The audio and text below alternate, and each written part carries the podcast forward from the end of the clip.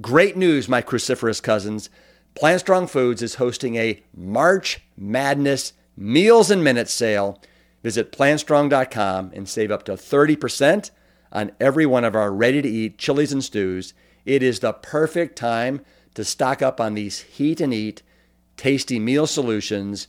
Having a stash in your pantry means you're never more than 90 seconds away from a satisfying meal. The sale runs through March 17th while supplies last. Visit plantstrong.com today. I'm Rip Esselstyn, and welcome to the Plant Strong podcast. The mission at Plant Strong is to further the advancement of all things within the plant based movement.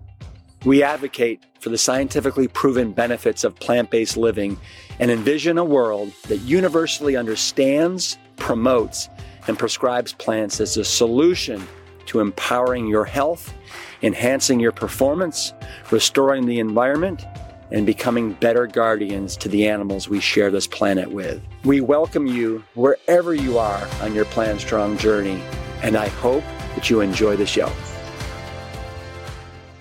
Grief is an interesting thing.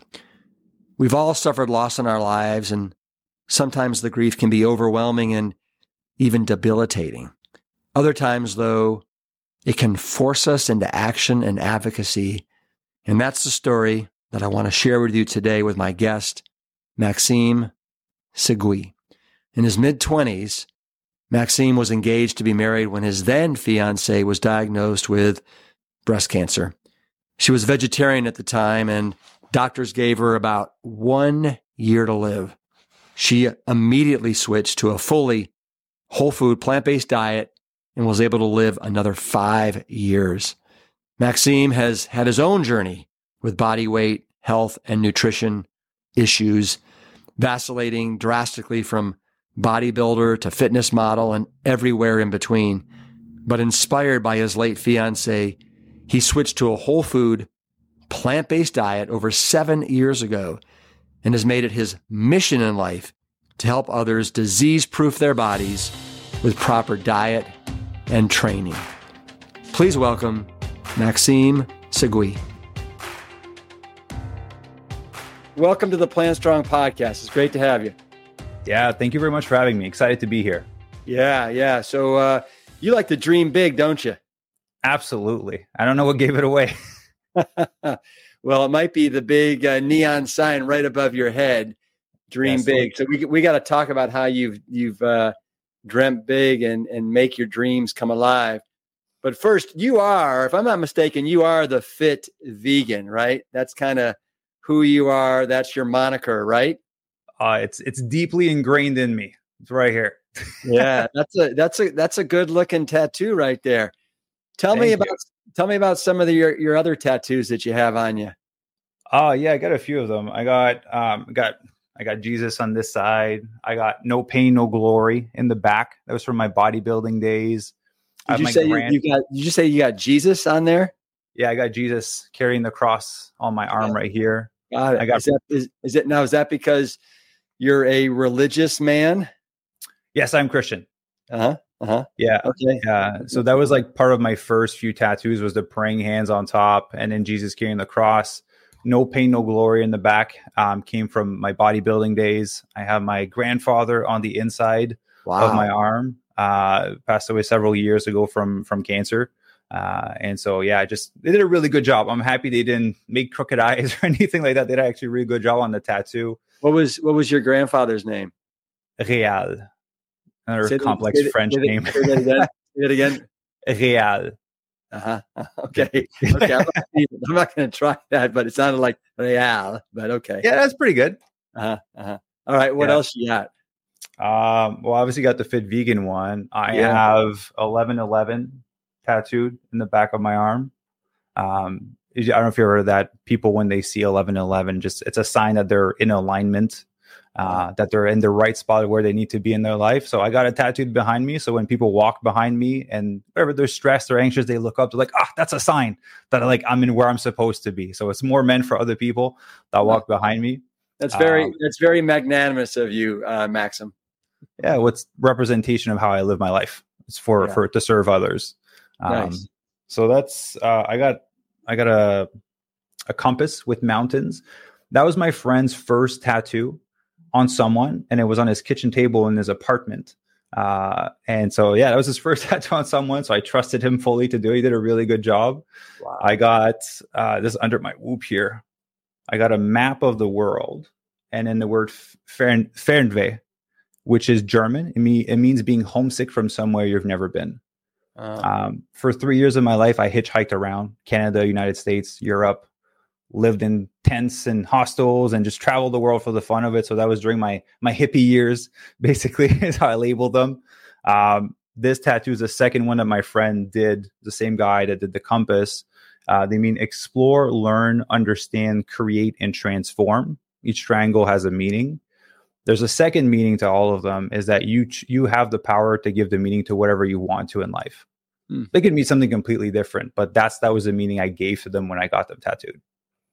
That's really um, so when you so when you um, went on your three year odyssey, uh, yeah.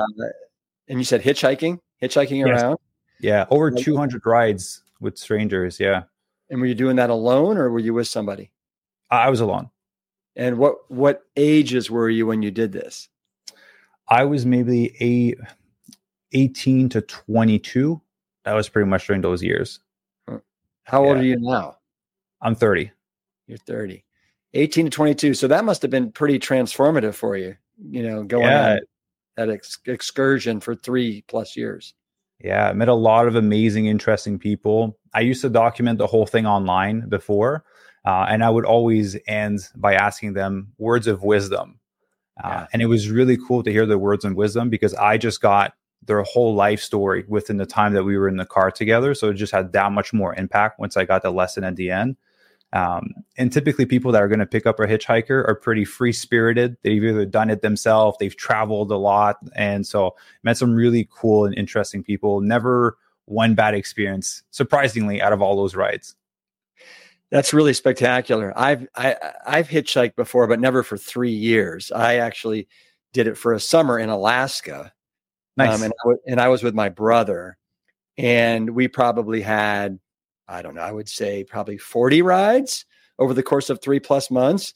And um, it was phenomenal m- meeting all these strangers, getting to hear their stories, knowing that there was a very finite period yeah. that you'd be with these people. And so there was this very, these very open lines of communication, right? As you yeah. discovered. And I'll remember it was late one night it was cold. We were desperate to get a ride. In Alaska, there's not, I mean, some of these roads are very rural and there's not many cars that go by. And this yeah. one guy in a pickup truck, he stopped. He said, jump on in. I mean, we were packed to the gills with other people. And then on the way out, I said, Can we give you any money or do anything? He said, No, the only thing I want you to do is help the next guy. Help the mm-hmm. next guy. Yeah. That's the people that will pick you up normally. Yeah. Yeah. So let's talk for a sec about kind of, you know, your journey to being the fit vegan, because yes. I'm sure it was a bit of a journey. So tell tell me in the audience, when did it start? What what caused you to kind of go to become vegan and really embrace this lifestyle? Yeah, of course. Well, I'll back up a few months before yeah. I actually transitioned to give some context. But uh, I used to be 240 pounds. I used to be a bodybuilder and a power lifter, a heavy meat eater. I was a farmer, right? We had our chickens, our cows, and our geeses, and we just we were the typical redneck family living in Quebec, Canada. Basically, it's the best way to put it. We do hay every single year. Like I was a farmer, farmer. So, you know, in the bodybuilding world, I was consuming a dozen eggs every single morning for breakfast. I was eating three chicken breasts every two hours for five meals a day. I did that for three plus years so that I can get big enough to be able to compete and kind of do all of these things. Then got into powerlifting, so it became even bigger and stronger. And then one day I was exercising with one of my friends who was a fitness model, and I was considering preparing for a show uh, and stepping on stage with him. And so after we were done our training session, he's like, "I just need to make a quick stop at my friend's house." Um, do you want to come with me? I was like, you gave me a ride here. I don't really have a choice. So yeah. I went to his friend's house. I opened the door and there's a long runway inside the apartment. It's like a high fashion runway. I was like, what kind of friend do you have here? It's like, well, it's my modeling agent. I'm here to get some of my comp cards, which are like your business cards in a modeling world. And so she looked at me, and again, I'm 240, extra large size shirt, big chubby cheeks. She's like, I see something under those chubby cheeks. You want to try losing some weight and see if we can do a photo shoot and get you some jobs? I was like, you know what? I'm preparing for a fitness show, so might as well. I'm going to get leaner. Might as well do a photo shoot out of it and try this thing out. And I believe at the time I was working at Subway, right? Very important for for the store. I was working at Subway, so working long hours, very minimal pay. So I leaned out for my bodybuilding, uh, for my fitness competition, did a photo shoot, loved it, booked a job, made some money. I made more money in one day that I made in two weeks at Subway. And I was like, I can get paid by people taking photos of me, and all I got to do is be fit. This is awesome. I need to do more of this. And so ultimately, uh, I asked the agent, I was like, I would like to book more jobs. Uh, and she's like, Well, because of your height, you fall in the high fashion category because I'm six foot four. It's like you fall in the high fashion category. You don't do any like commercial or print work because you're too tall compared to the other models that you'd be working with. And so when you're in the high fashion world, you need to be skinny, like stick thin. And so I was like, you know what? I've done bodybuilding, I've done powerlifting. Let me just try this thing. So I went on Google. I was like, what diet's going to allow me to get the skinniest the fastest? And vegan showed up. Like vegans are skinny and weak. I was like, cool. I don't care if I'm weak. I just need to be skinny. And so the next day, I switched all the food that I mentioned earlier to going vegan overnight. Mm. I think my first breakfast was a bowl of frozen blueberries, dates, and bananas. And then just didn't know how to fuel myself. So fruits and veggies was all that I ate. And then I think within a few weeks, I just like started doing some research, found forks over knife, watched a documentary, and then it just blew my mind because my grandfather um, had just passed away from cancer or, uh, around that time. And then I was like, oh my God, I need to like save my parents. I need to save myself. I need to tell people about this. So I became the evangelical vegan and started spreading the word everywhere. Uh, but yeah, ultimately that's how I transitioned to eating vegan was to basically get skinny so I can fit in the in the darn clothes they wanted me to fit in. Okay, and how many years ago was this? Uh, so I've been vegan for nine years. So about yeah, about nine years ago, um, that I kind of like made that transition. Right. Yeah. And um, so you went from 240 as a you know bodybuilder eating 10 chicken breasts and 12 eggs a day to uh like how lean did you get? I got down to 160, 160 160? pounds. Yeah. What? Yeah. So is was that your your runway fashion weight or what what, what kind of weight was that? There was it was not a weight, it was a size. The, the, shirt the shirt size was like a, a medium, like a small medium shirt that you had to wear. And so to me, like for for one year, I again I went vegan. I stopped consuming protein in the sense of I didn't have tofu or tempeh. It was just like fruits and veggies. I was trying to lose as much muscle mass as possible. I stopped strength training. I just did cardio and stretching, and I lost 80 pounds within that that first year. So it just happened that when I lost 80 pounds, I was small enough to be able to fit in a sample size that they needed me to fit in. And even there, I had a hard time.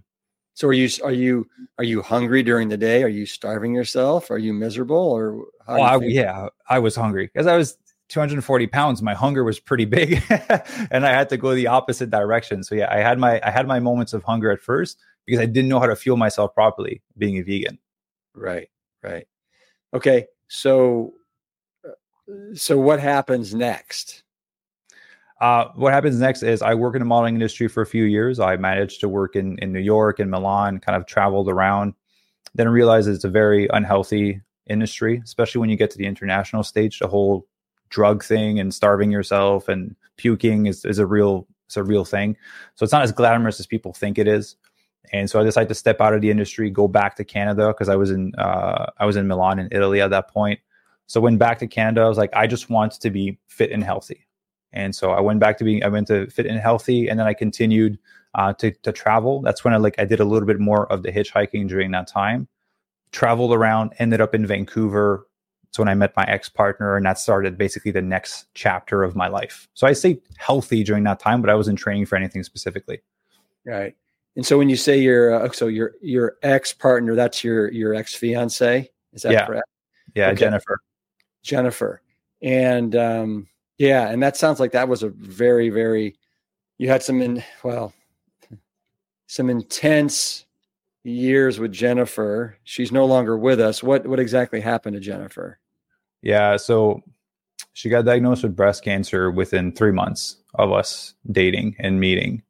Um, and uh, again, the doctor gave her one year to live uh, when she got diagnosed, and she decided to get go plant based, go whole food plant based with me because that's how I was eating at the time. And we were able to extend her her life and her quality of her life by an additional four years. So she lived an extra like basically five years since her her diagnosis. Um, and it was the, the, hardest things I've ever had to go through. Uh, the the feeling of powerlessness that comes from wanting to help someone that you love, but you can't really do anything about it besides like, hey, let's eat this food, let's rest, let's do these treatments. Uh, so it was very, very rough experience. And she passed away over over two years ago now, almost uh, two years and a half ago now. Yeah. Um, so you were with her for three months. She was diagnosed with breast cancer, and then so you were with her for with a, for another almost what four or five years after that. Yeah. Yeah. Wow. wow. So you were her uh, you were her caretaker. I was the caregiver. I was the bank. I was everything. it, it, was just her and I during that that whole five years. We never had really had a lot of people kind of step in, so it was more on on my shoulders to try to make that work for for those five years. And where were you living during this time? Uh, in Vancouver, BC, in Canada. And so, don't you don't you guys? Because I, in, in reading up and looking at a lot of your Instagram posts, it looks like you know you basically um, went in debt to the tune of almost 60k. Uh, don't yeah. you guys have free free medical care in Canada? Uh, yes, but she refused conventional treatments. So she wanted to heal holistically. And so she didn't want to do any chemo or radiation or anything like that. And at the end of the day, it's not my place to say anything. It's not my life. It's just for me to support her and so we did everything holistically throughout all of these years. And that is not covered by insurance or by the government. That is covered mm-hmm. by my wallet. So uh, I got in debt. I just trying to spend as much as I could, as much as I could make, as much as I could borrow. I spent to try to do as many treatments as possible throughout those five years. Right. And then your uh, and your grandfather had bone cancer, and yeah. um, and so when did so when did your ex fiance pass away and when did your grandfather pass away? My grandfather was almost i think 10 11 years ago. Uh, and then my ex fiance is like two two and a half years ago. Okay. Yeah. Um, and you have you've made it your mission now to really help people uh, find their healthiest fittest selves um, what what are some of your goals here in the next like uh, couple years yeah. So the the big mission is to help 10,000 people get lean, thrive, and disease proof their bodies on plants by 2033 and a million by 2050. The 2033 is because uh, my ex fiance was uh, 12 years older than me when she, she passed away when she was 39. Um, she was 12 years older than me. So by the time we hit 2033, I will be her age when she passed away. And mm. so, in her honor, I want to help impact the lives of 10,000 people. And then, as a milestone, then aim for the million by, by 2050, because I'm pretty confident we'll have good systems to do that at that point. Yeah. Well, so uh, uh how far are you on your way to 10,000 people by 2033? Yeah. So, with one of the companies, we're at 700 plus. Uh, with all the companies I have now, I would say we're maybe nearing like a thousand so far. Hmm. Now, when you say companies that you're with, what exactly does that mean? Are you lo- are you like looking for partnerships, or what does that mean? Yeah, so I have Fit Vegan Coaching, which is the main business that I started when she passed away to kind of help support people. And then I realized I had a choice to make at a certain point. Was it all about me or is it about the mission? So I realized like if I try to impact 10,000 people and a million people by 2050 by just me, it would be very challenging. Mm-hmm. So what I realized is I need other people to help me on the same mission. And so I really uh, re- realized that I'm really good at building systems and scaling businesses. And so what I did is I found other plant-based coaches that had small businesses that want to start businesses and I built the business for them and partnered with them in the business. So currently we have six companies that are transforming people's lives. So if six each company impacts a thousand people, that's six thousand people right there.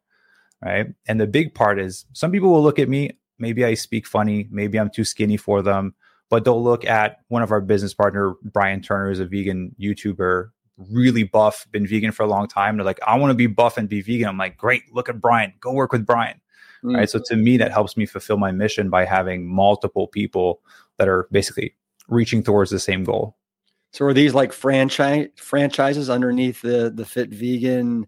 Umbrella? Yeah, some it, it's their own company, so they hire me to build all their systems and put the employees and train everyone and kind of build everything as their own business. But I help them scale it basically to have more impact.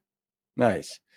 So I was looking through some of the transformations that you've that you have, and you've got lots and lots and lots of people that have gone through your your system, gone through your protocol, incredible results.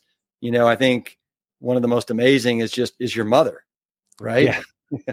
Who is such a great spokesperson for your program. Uh, tell me a little bit about your mother's success uh, over, I think it was eight months. Yeah, for all of my life, she's she's always struggled with her weight, and she was always around like that 180, 184 pound mark. Uh, and then my goal when I was younger is to weigh as much as her. So I was trying to get big enough to weigh as much as her. And then when I started Fit Vegan, ultimately, um, I was like, you know what, mom, like, let me help you, right? Like I'm, I've mastered it myself. I've helped a lot of people. I'm like, let me just help you do this. The only thing though is you got to go vegan, right? Like I'm not gonna include any fish or anything in your plan. Like I need you to eat whole food plant based, basically, because everything we do is whole food plant based. And so she's like, you know what? I trust you. Obviously, you're my son. I'm gonna do everything you tell me to do. I was like, great. We built her plan. She lost 54 pounds in eight months. Uh, and that was over three years ago. And so now she's still 54 pounds lighter, consuming, sorry, 2,200 ish calories now to maintain her weight um, because we sped up her metabolism post transformation. But yeah, she kept the weight off for three plus years. She has a six pack now. She has abs. She's in the best shape she's ever been. Uh, and it was really rewarding to be able to help her accomplish that. Yeah, well, I saw her, you know, doing all these these push-ups and I think pull-ups and uh squats. I mean, she's getting after it for sure. Oh, oh yeah, she's training she's training harder than my dad and she's older than my dad. How is your is your dad also uh doing this or not? I'm working on it. Um, he's still like again, we grew up farmers, so there's, there's still like that meat kind of stereotype for him of like the manliness aspect. So but I would say he's probably eating, I think 80, 70, 80% plant based now uh, because my mom cooks the food. So he has no choice. So it's yeah. basically when he wants to add something to it. Um, so in working with all these people since you started this program, you in one of your Instagram posts, you talk about like different patterns of success. Mm-hmm. And so I'd love to throw five of them out there to you, and then you can just talk about each one a little bit. So the yep. first one that you taught you say is fully commit. Don't try, but mm-hmm. don't say, oh, I'll try and do this, but fully commit. So what does fully commit mean to you? Yeah, well, I'll illustrate that with a story. So I'm uh, I'm a big fan of like Tony Robbins and his world. So I got that from one of his his videos. I think it illustrates it perfectly. Which I, am going to meet him in like a week. So I'm very excited. I'm going to go nice. to his studio. Say he had a lady and that he was working with, and she says, yeah, "I'm trying to make my relationship work." Right, and then he was like, "Okay, well, I was like, I would love for you to turn around and try to pick up the chair that you're sitting on." And then she picks it up. He's like, "No, no, no I didn't tell you to pick it up. I told you to try to pick it up."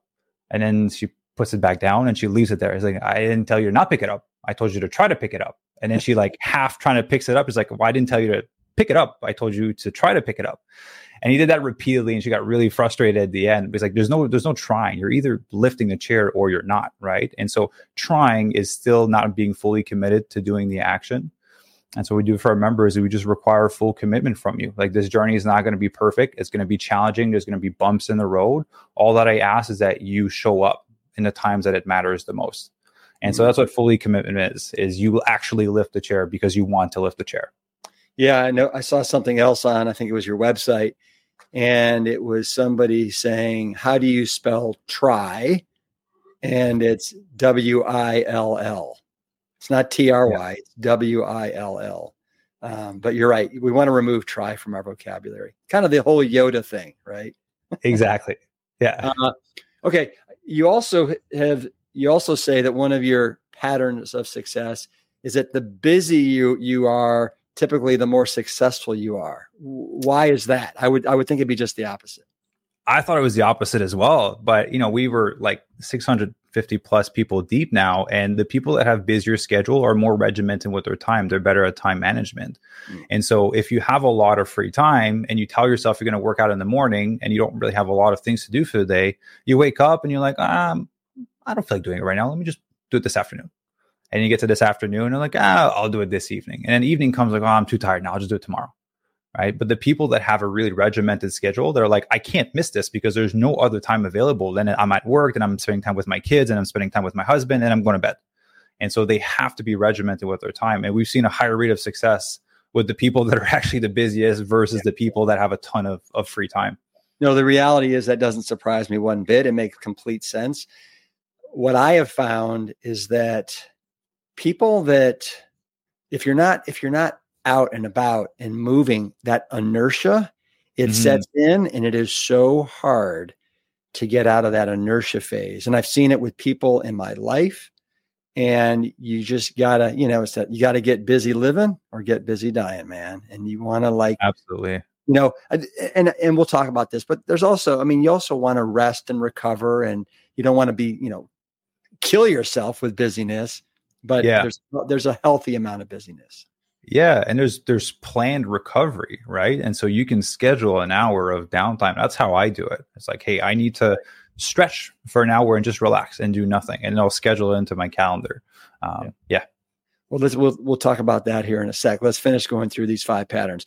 So the next one you found, and we have found it as well in our coaching program, is people that attend the weekly calls do much better and are more successful. Why do you think that is? Yes. So again, I'm a man of analogies and stories, so I'll kind of throw you a, another I, one. I love it. I love it. I'm a fan of full immersion experiences, right? So I think best case scenario, if a rip, I grab you and I throw you in the middle of London, UK for 10 years, do you think you're going to come back with an accent, a little bit of slang? Sure. Right? Probably, right? Because you got immersed, you've been in that world. And so the the people that have the most amount of exposure are more immersed into this experience, into this environment that is leading them to live a different life. And so you have two choices when you're working with a coaching program is you can continue to stay in your environment which brought you to the place of where you were before you came into the program which again, beautiful place, you're ready to change, but it obviously hasn't created the outcome that you wanted. So now what we want to do is put you in a different environment where you can have access to different type of information, different level of conversation, right? More accountability, different perspective on how to handle different situations. Mm. And so the people that attend the weekly group call have more exposure and are fully immersed into this environment that is leading them to become the person that they ultimately want to become, which is why they're there in the first place. Yeah. Support is absolutely everything. I love love that accountability. Yes. Um, you talk about applying principles like consistency compounds, and yes. also, you know, if you blow it with a bad meal, make sure the next meal you're going to win at it. So, uh, you want to talk about either one of those or both of them? Yeah, for sure. I'd love to address both because those are two, two really important um, principles. So, consistency compounds. So, a lot of people think that it's just about showing up perfectly, right? So, if you look at investing, for example, uh, in the stock market, if you put zero dollars every single day, how much are you going to have at the end of 10 years? Nothing, right? If you put a penny every single day, how much are you going to have at, at the end of 10 years? More money than nothing, right? Yeah. So, even if you put a penny, that stuff will compound. And so, how that translates into everyday life, people feel they think that they need to feel 100% in order to show up. Like, ah, I feel a little bit tired. I won't do my workout today. Oh, kind of like, I just won't do it because I don't feel 100%. I won't be able to give it my all. What I tell our members is give 100% of what you got. So, you got 10%, give 100% of 10%. Even if that means just you go into a gym and walking on a treadmill.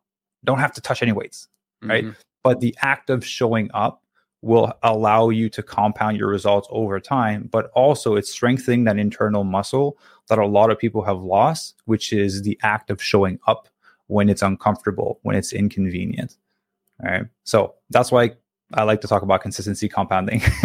yeah. Yeah. And what about because there's a lot of people that you know, along the way, they want to be perfect. And let's say they, they go over to a friend's house and they have a cheeseburger, right?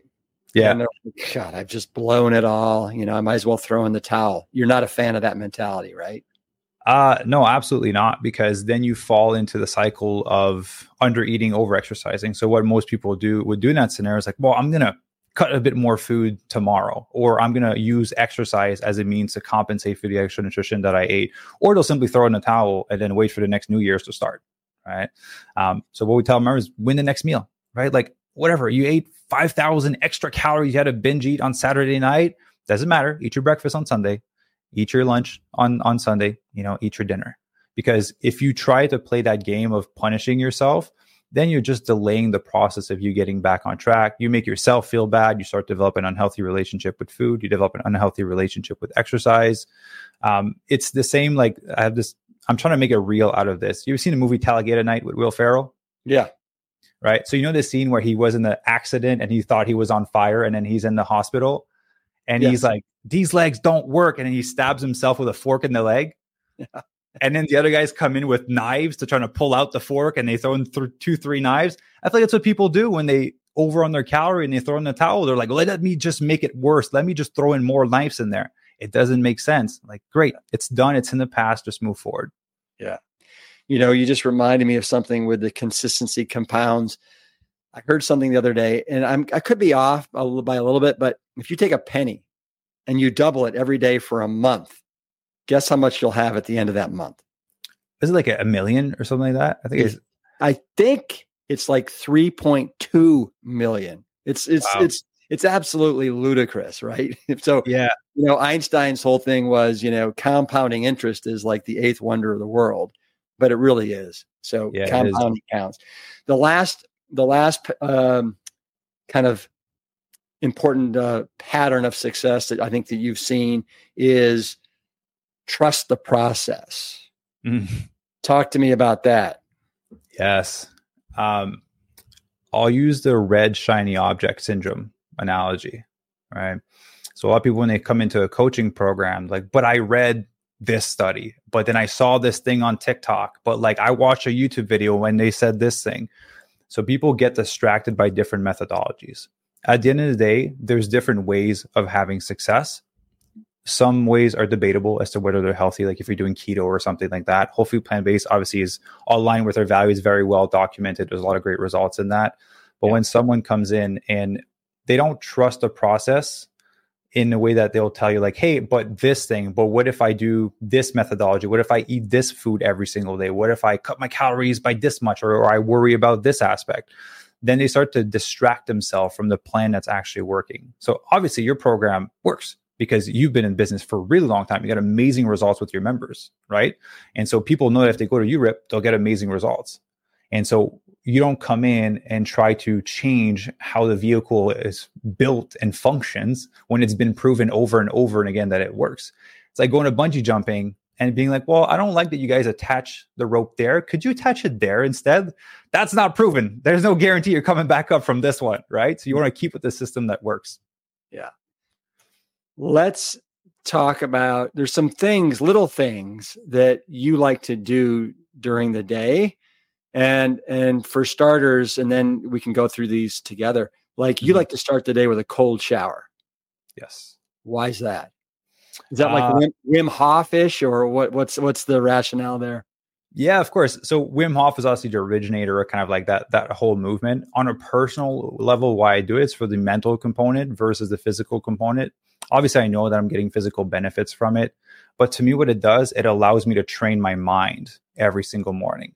So I have to willingly step into something uncomfortable, and then uh-huh. I have to willingly stay within something uncomfortable.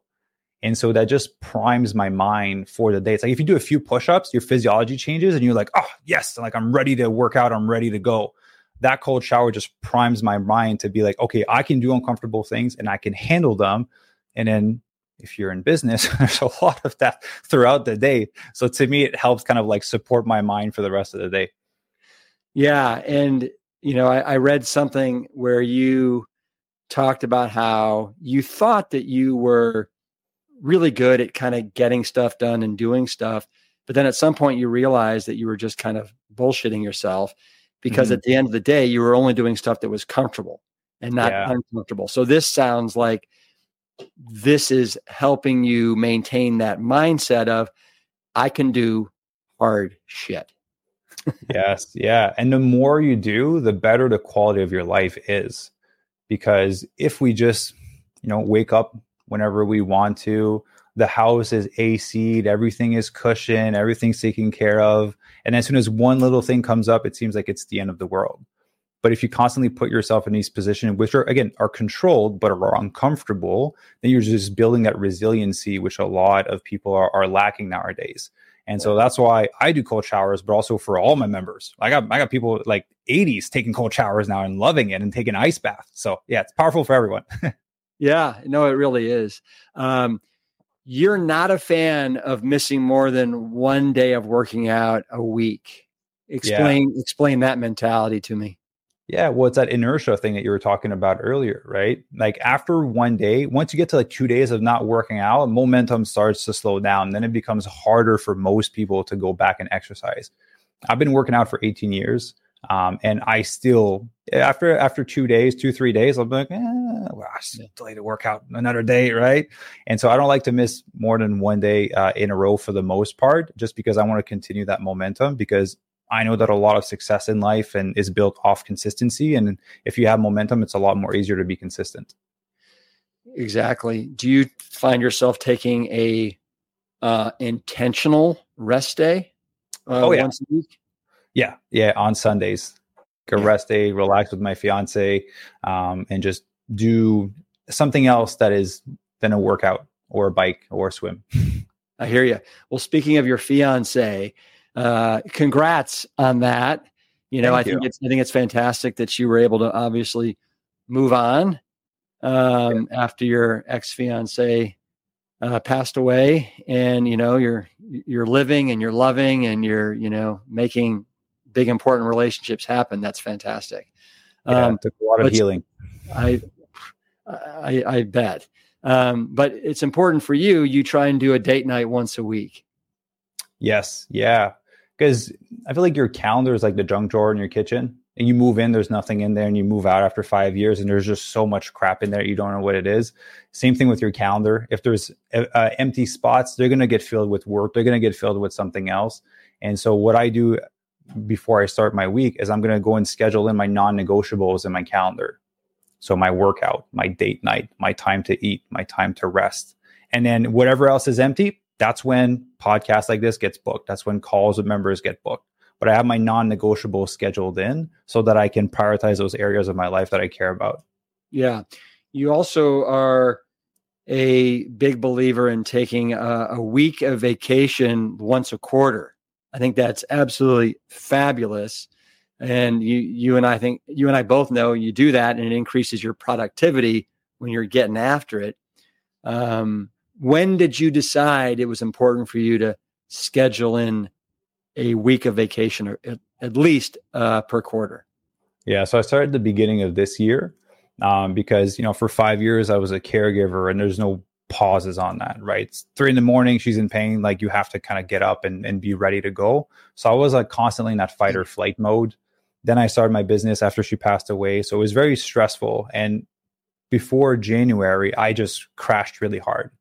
I was like, I have this big mission. It's in my heart to serve. It's in my heart to do this, but I can't continue going at this pace because I won't make it another few years. Mm. And so I'm like, how can I pace myself to be able to be able to run this marathon to reach a million people by 2050? Well, like, I need I need to feel good. I need to have some energy. And so I take a week off every quarter. I do no phones, no screens, no social media, nothing. I completely disconnect for one week.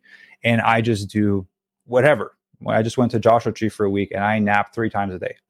I was napping, fireplace at nighttime, do a little bit of uh, in the hot tub, just kind of hanging out. So yeah, just recharging the battery so that I can come back stronger, push it for another quarter, and then just go back to a break. Next year, I'm trying to amp it up to two weeks every quarter.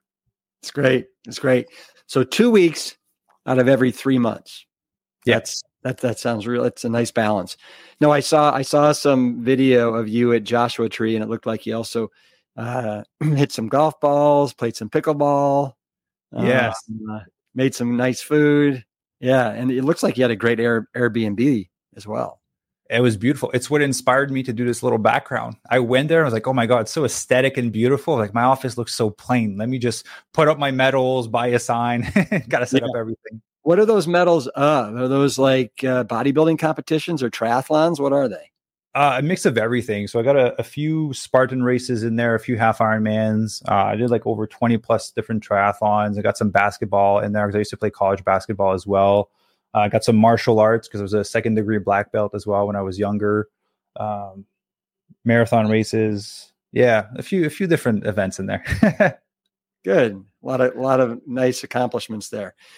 You uh, you also try not to eat any food three hours before bed. Is that typically like seven o'clock, eight o'clock? How does that work for you? Yeah, around seven o'clock. Trying to go to bed around 10 p.m. every night, um, just so I can improve my sleep recovery. I'm a nerd when it comes to tracking my sleep and trying to to optimize it. And so I realize that if I eat too close to bedtime, I wake up feeling groggy and puffy the next day, uh, and then my HRV is lower, my resting heart rate is higher, so just allow my body time to digest before I go to bed has allowed me to get a lot better deep sleep and wake up really energized. Hmm. What's you, you said uh, HRV? What's that stand for? Uh, stands for heart rate variability. So it's uh-huh. the average of the pauses between your heartbeats. So they found that there's a direct correlation between that number and how ready your body is to take on stress. Mm. So the lower the number, the less your body is ready to take on stress. The higher the number, the more your body can take on stress and that can be psychological, emotional, or physical. Um, there's a race for one of the half Ironmans. I think like there's a, a, strain score that they calculate per day. I was at the highest level that I, I capped out after the race. Like I really pushed it for that one.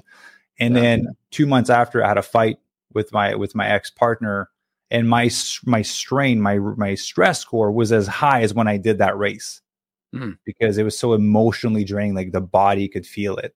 Uh, and so, yeah, it just it's a recovery metric to be able to identify how much stress you can take on for the day and whether you should take the day off from the gym, go a little bit for a lighter workout or something like that. So, speaking of stress um, and anxiety uh, and all that, you are also a fan of meditation. Is that something yeah. you try and do on a daily basis? And what does that look like? Yeah, every single day. So um, I do Tony Robbins as a little priming routine it's like his his power breath that he does, like three rounds of, of, of 30 breath. And he has like a gratefulness exercise to do, a visualization exercise. So to me, it just grounds me in the morning. And then I'll just sit there and meditate until like I feel ready to come into my office and work ultimately. So it just allows me to put kind of like an armor for the day mm. so that I am responsive versus being reactive to yeah. emails or messages or whatever would come my way. So when you are meditating, what are you focusing on, if anything? Uh, I nothing. Whatever shows up, I look at it and then I just let it go. And mm-hmm. I try to let it go. And then the next thing that shows up, it's still work in progress. Sometimes, you know, it'll be five minutes later. I'm like, oh my God, I just mapped out all the content for the next month in my head. and I'm like, let me just go back to doing nothing. so it's it's work in progress to be able to to be at that state all the time. Yeah. Explain to me again, how is it that you're going to uh, see Tony Robbins in a week?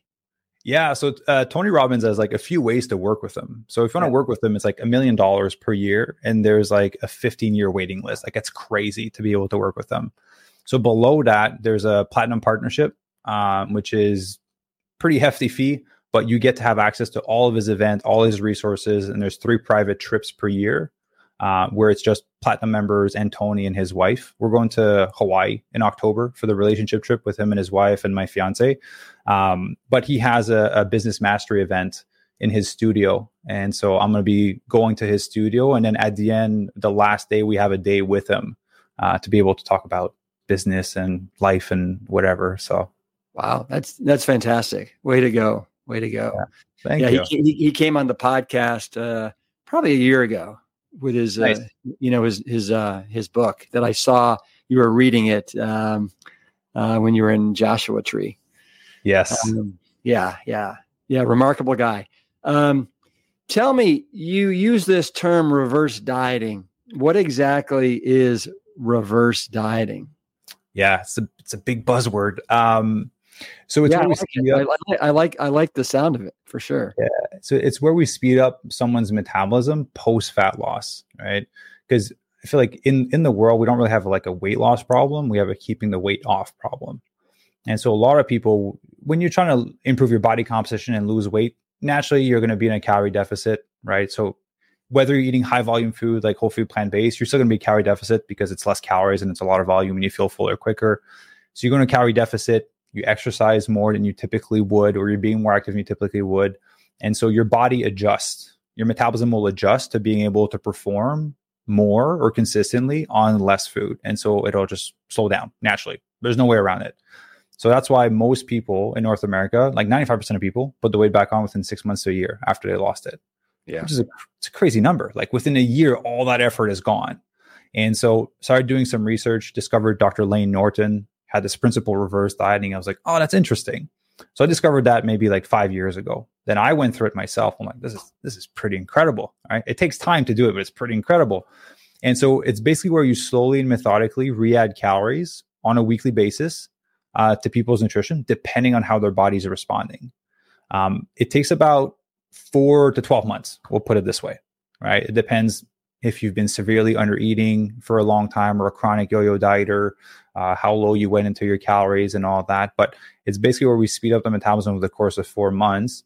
And I can only speak for our stats on our side because I don't know what it looks like for other people, but we're able to add 800 to 1,000 calorie intake in addition to what they were eating before to maintain a 20, 30, 40, 50, 80 pound fat loss, which is crazy. Like they Good. lost 80 pounds, but they able to add a thousand plus calories of food. Like I have women eating 2,500 calories at the end to be able to maintain their weight loss.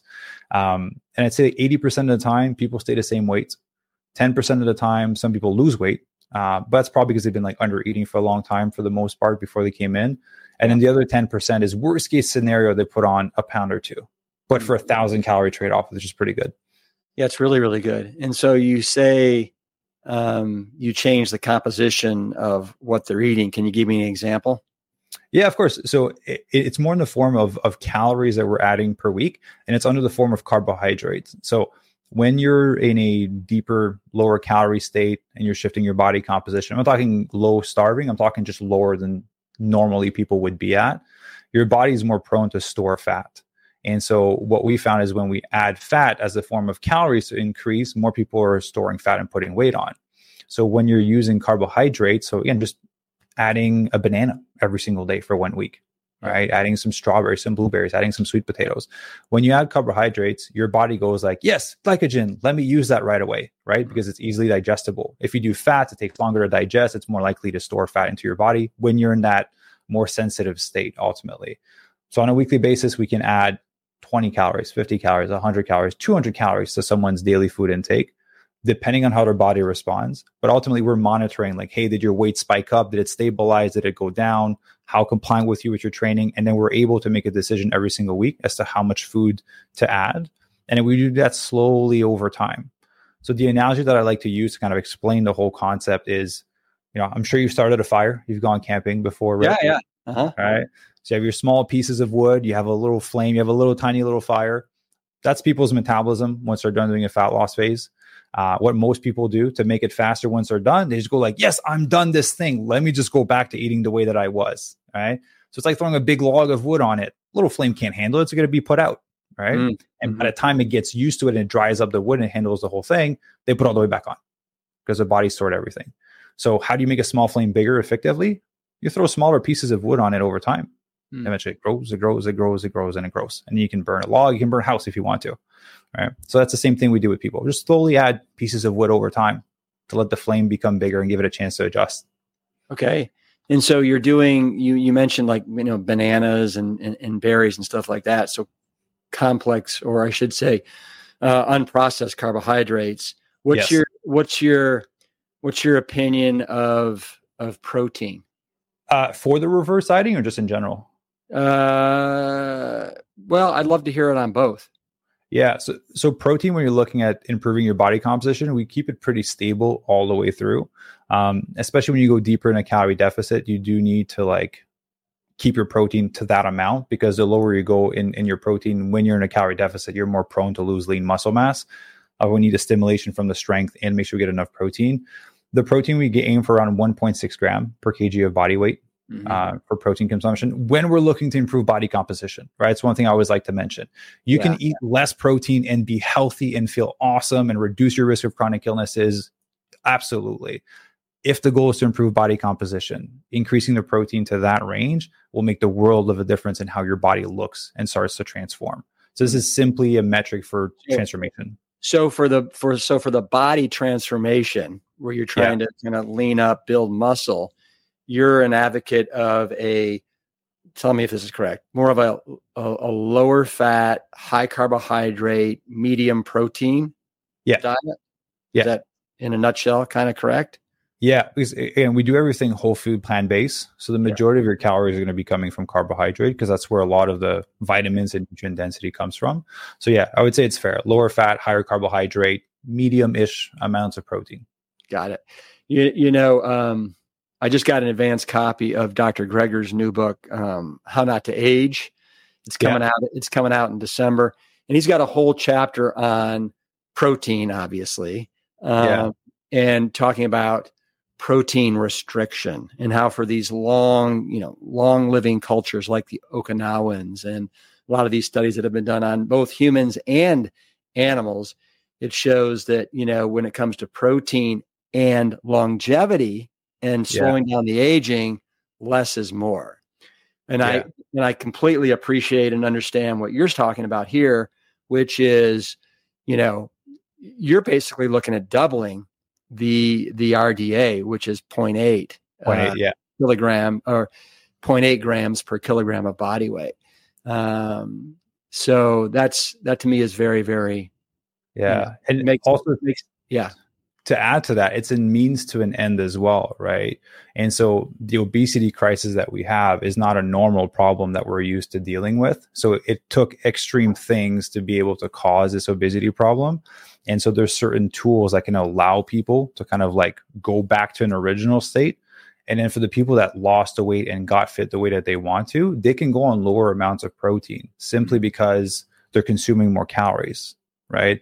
And so when there's not enough, I'm going to put it this way when there's not enough calories, your body will maximize everything that it has. And when your body's in a lower calorie, higher stress state, more likely to let go of lean muscle mass. So then people start to look like skinny, flabby, like a different texture to the body, basically. So it's just a means to an end. But once your calories are higher, you don't need as much protein because you have enough energy coming in to ensure that you don't burn through your lean muscle mass. Got it. Got it. Got it. Um, you you refer to yourself as a recovering type A personality. Yeah. And that and that you had to go through some some healing. Um what what kind of healing were you referring to? Yeah, so the overachieving, always needing to prove yourself, always needing to to have success, be successful, have accomplishments, the uh, the badge of honor of being busy all the time, doing all these big projects, uh, being terrible at taking day time off. This year is my best year so far because I've been taking a week off every quarter. Uh, but yeah, being able to to rest, take time off, and understand that doing nothing doesn't mean that I'm doing nothing because I'm recharging. I'm mm. clearing my mind to come up with new ideas. During those weeks off, my notebook is filled and every time I come back, I'm like we need to do this. This is going to help a lot of people. But I would have never came up with that and I got stuck in my busyness.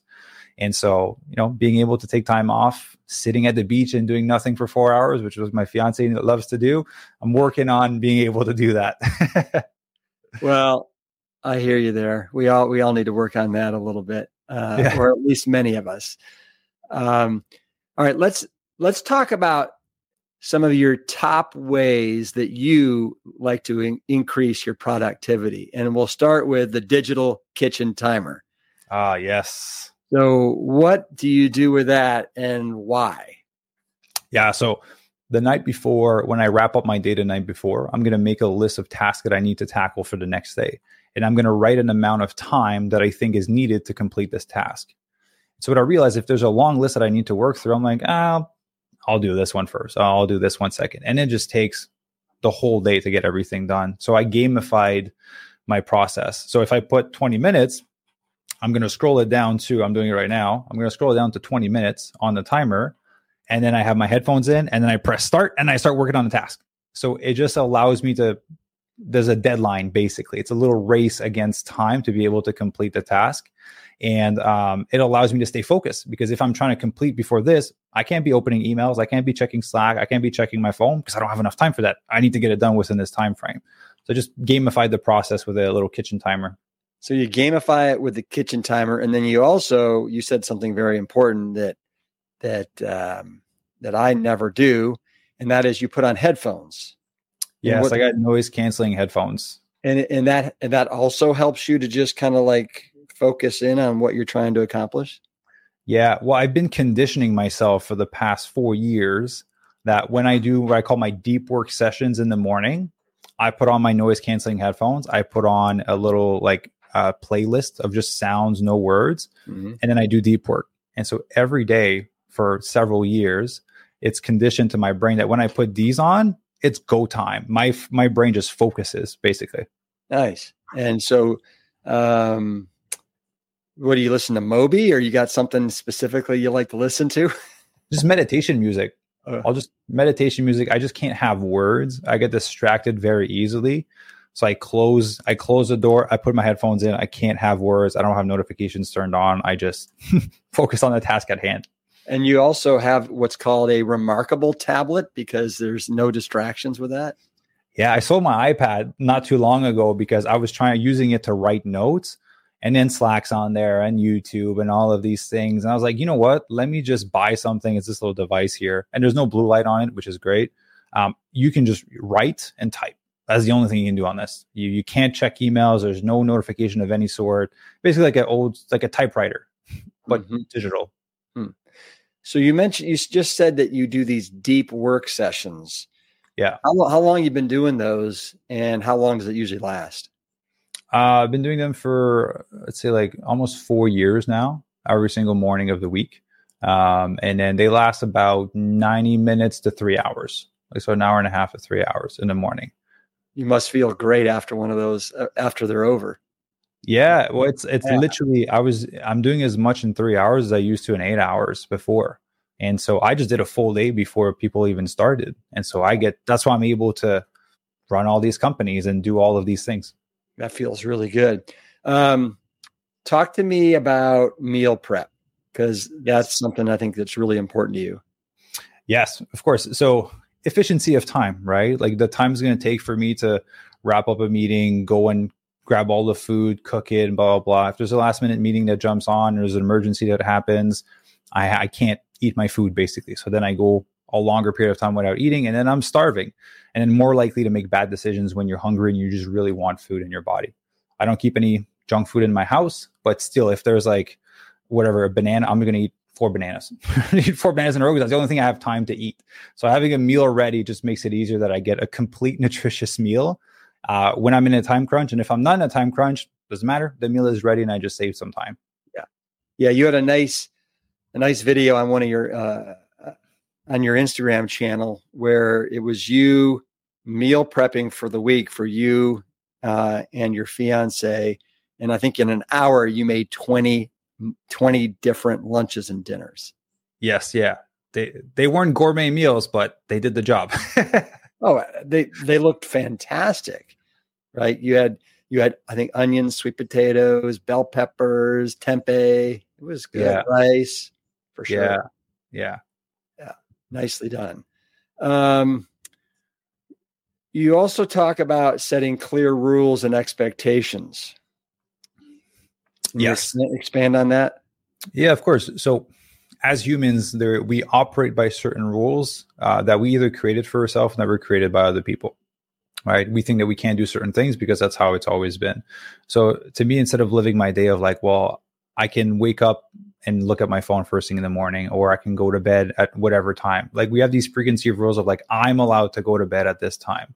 So to me, I have alarms. I have two phones. One phone is my webcam uh, that I'm using right now. That's my business phone. There's Instagram, Facebook, YouTube, all the platforms are on there. And there's my personal phone, which is just for texting and calling. There's nothing on there. So when I leave my house, I can't do Instagram story. I can't do anything. I just have my phone if people want to reach me. So I'm more present because I don't think of filming things or taking photos of, of any sort. Um, So having those two phones, I put alarms on them. So at 6 p.m. or like 7 ish p.m., I close this phone when the alarm goes on. And then I close my personal phone around 9 p.m. When the alarm goes off, I close all the phones. It's time to go to bed. It's time to put my blue light blocking glasses on. So I created little rules for myself that allowed me to feel my best and perform as optimally as I want to. Mm, I like that. Really clear lines. That's that's that's important. Where are you right now? Are you in your house? Are you in a, a studio, or what? Where are you? Uh, I'm in my house right now. Got it. Okay. Yeah. And so this is this is is this the your studio room or is this the room where you work all the time? Yeah, this is this is my office. This is the room where where I work all the time, where all the magic happens. Got it. Got it. You also uh you have a quote or you've you've referred to kind of a this we want things and we want it now attitude. It's kind of this Amazon Prime life. Yeah. And it's not in our best interests. Uh, yeah. Talk talk about your your your definition of Amazon Prime life. Yeah, so instant gratification, right? It's one of the big things we see when people when they want to transform, they think that because they did a good job with one workout or one week of workout, that 20 pounds sort of melted off their body within that one week. And it's understanding that good things take time to create and the body is not a is not a machinery it's not like you press on this button and you get this outcome every single time right? You can eat perfectly every single day, go to bed at the same time, work out at the same time, and have fluctuations in how your body looks and how you feel from a day to day basis. It's not this pure machine where it's in and out, it's always going to be the same thing.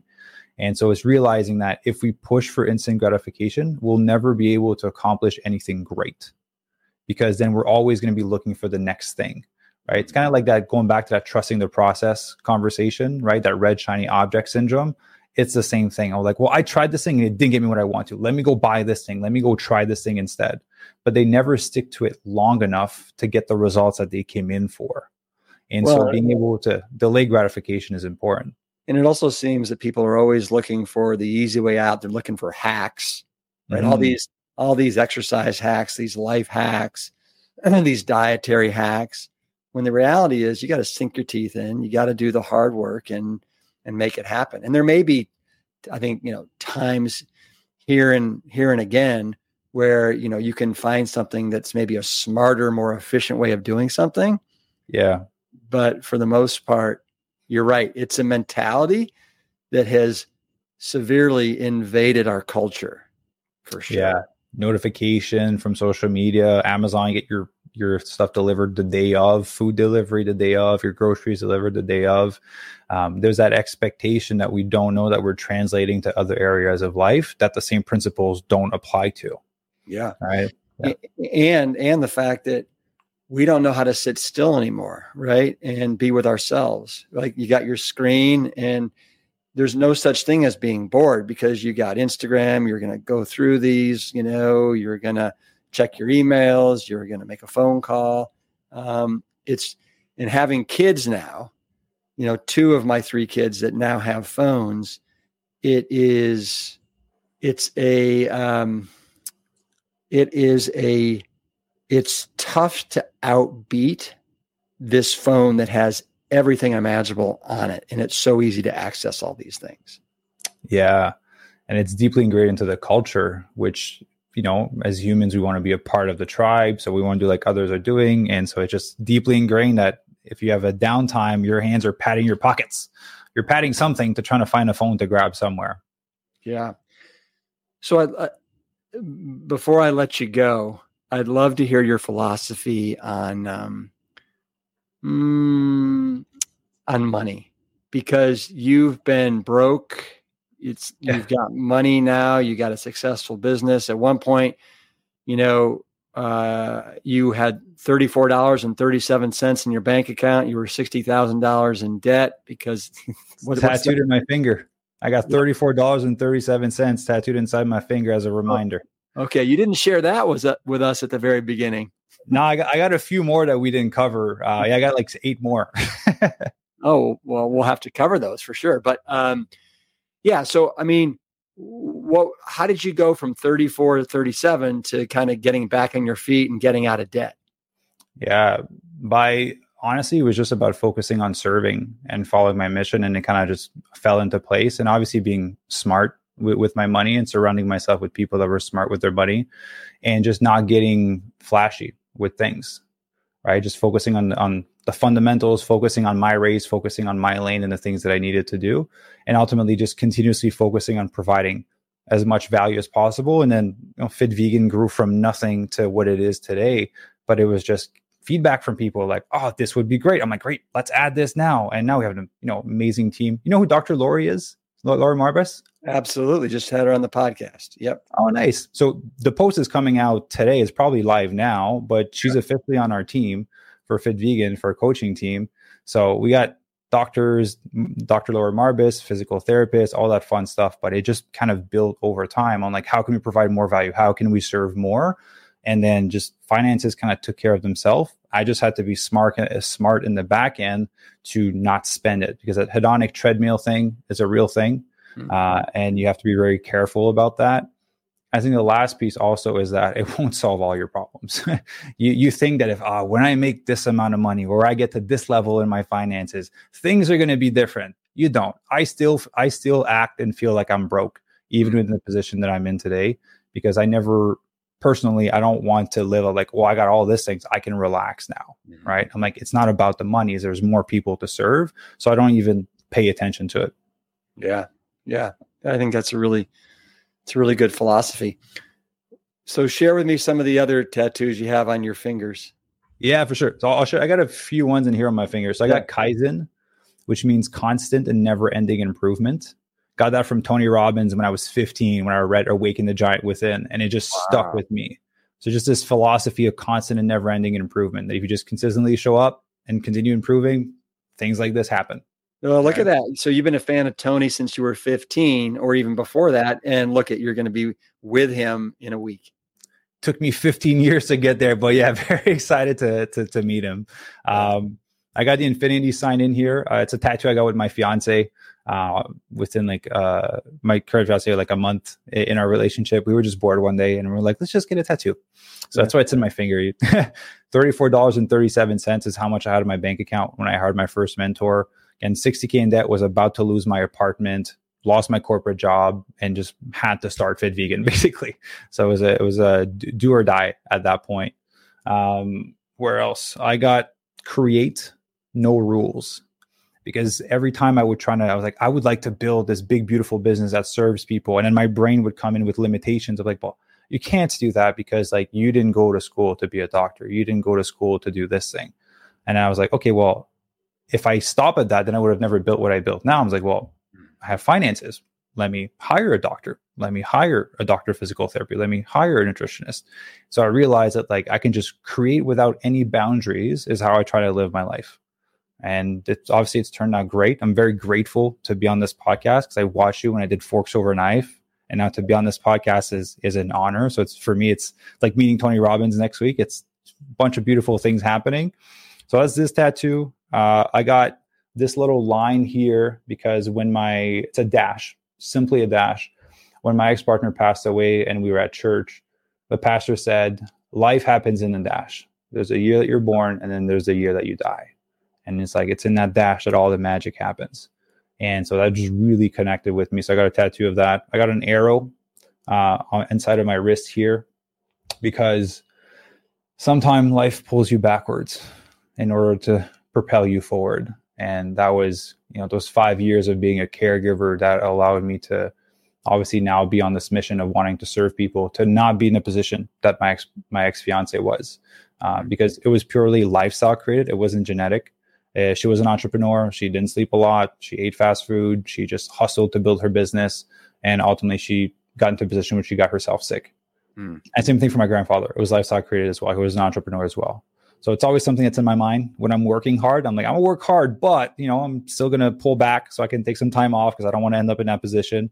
But that's what the error for. And then I got this was the biggest lesson uh, for when my fiance passed away, which was make time count. You can't see it too much, but yeah. make time count. So when she passed away, people always said that life was short. And I was like, maybe, but I wish that I made time count more. So when we were beside each other on our phones, in the living room. I wish that we put the phone down and we talked instead of watching Netflix for two hours a night. I wish that we just went for a walk, for more walks. And so just that that idea of spending being more present and spending more quality time with the people you love. So every time I look at the time and I'm stressed about something, I just I'm like make time count. I'm like or just go back to being present right now. Bravo. Maxime, that that I appreciate you sharing um, at the depth that you did everything today. That uh, that that a lot of great lessons there. Thank you very much. And I can't believe at the age of 30, um, how precocious you are. That's pretty pretty remarkable what you what you've done uh, in just 30 short years. The fact that you're going to be uh, your goal, your mission is to help a million people by 2050. I have no doubt you're going to actually blow that away. Um, 10,000 by 2023. I think you actually, after you meet with Tony next week, I bet you those goals are going to be uh, 10x those. yeah, no, I'm not. They're they're they're hittable numbers for sure at the rate that we're going. I've only been at this for three years now, and yeah. we've already had all of this impact. So it, this is just a start. for sure, for sure. Um, well, Maxime, I wish you all the best. I hope to meet you in the uh, in the not too distant future. And, yeah, um, I'm talking tell- with Adam Sud. I'm talking with Adam Sud to come up and play pickleball. So i have been training. good, good, good, good. Well, you know, I would love to join you guys at some point. Are you? Where are you living? Are you in LA? Where are you? I'm in LA now. Yeah, I just relocated here. Yeah, yeah. All right. Well, hey, hit me with a fist bump on the way out. It was great having you on the Plant Strong podcast. Yes. Keep it plant strong, my friend. Thank you for having me. Yeah. A few lessons that I want to reiterate from today's conversation consistency compounds. Keep showing up. Even if it's not perfect, imperfect action is better than no action at all. And just like Maxime, it is possible to use grief, loss, and setbacks as platforms to inspire others. I'll be sure to put a link to his site in the show notes. Thank you so much for listening. Keep growing, keep showing up for yourself, and always keep it plant strong. Thank you for listening to the Plant Strong podcast. You can support the show by taking a quick minute to follow us wherever you listen to your favorite podcasts. Leaving us a positive review and sharing the show with your network is another great way to help us reach as many people as possible with the exciting news about plants. Thank you in advance for your support. It means everything. The Plant Strong podcast team includes Carrie Barrett, Lori Kordowich, Amy Mackey, Patrick Gavin, and Wade Clark. This season is dedicated to all of those courageous truth seekers who weren't afraid to look through the lens with clear vision and hold firm to a higher truth. Most notably, my parents, Dr. Caldwell B. Esselstyn Jr. and Ann Crile Esselstyn. Thanks for listening.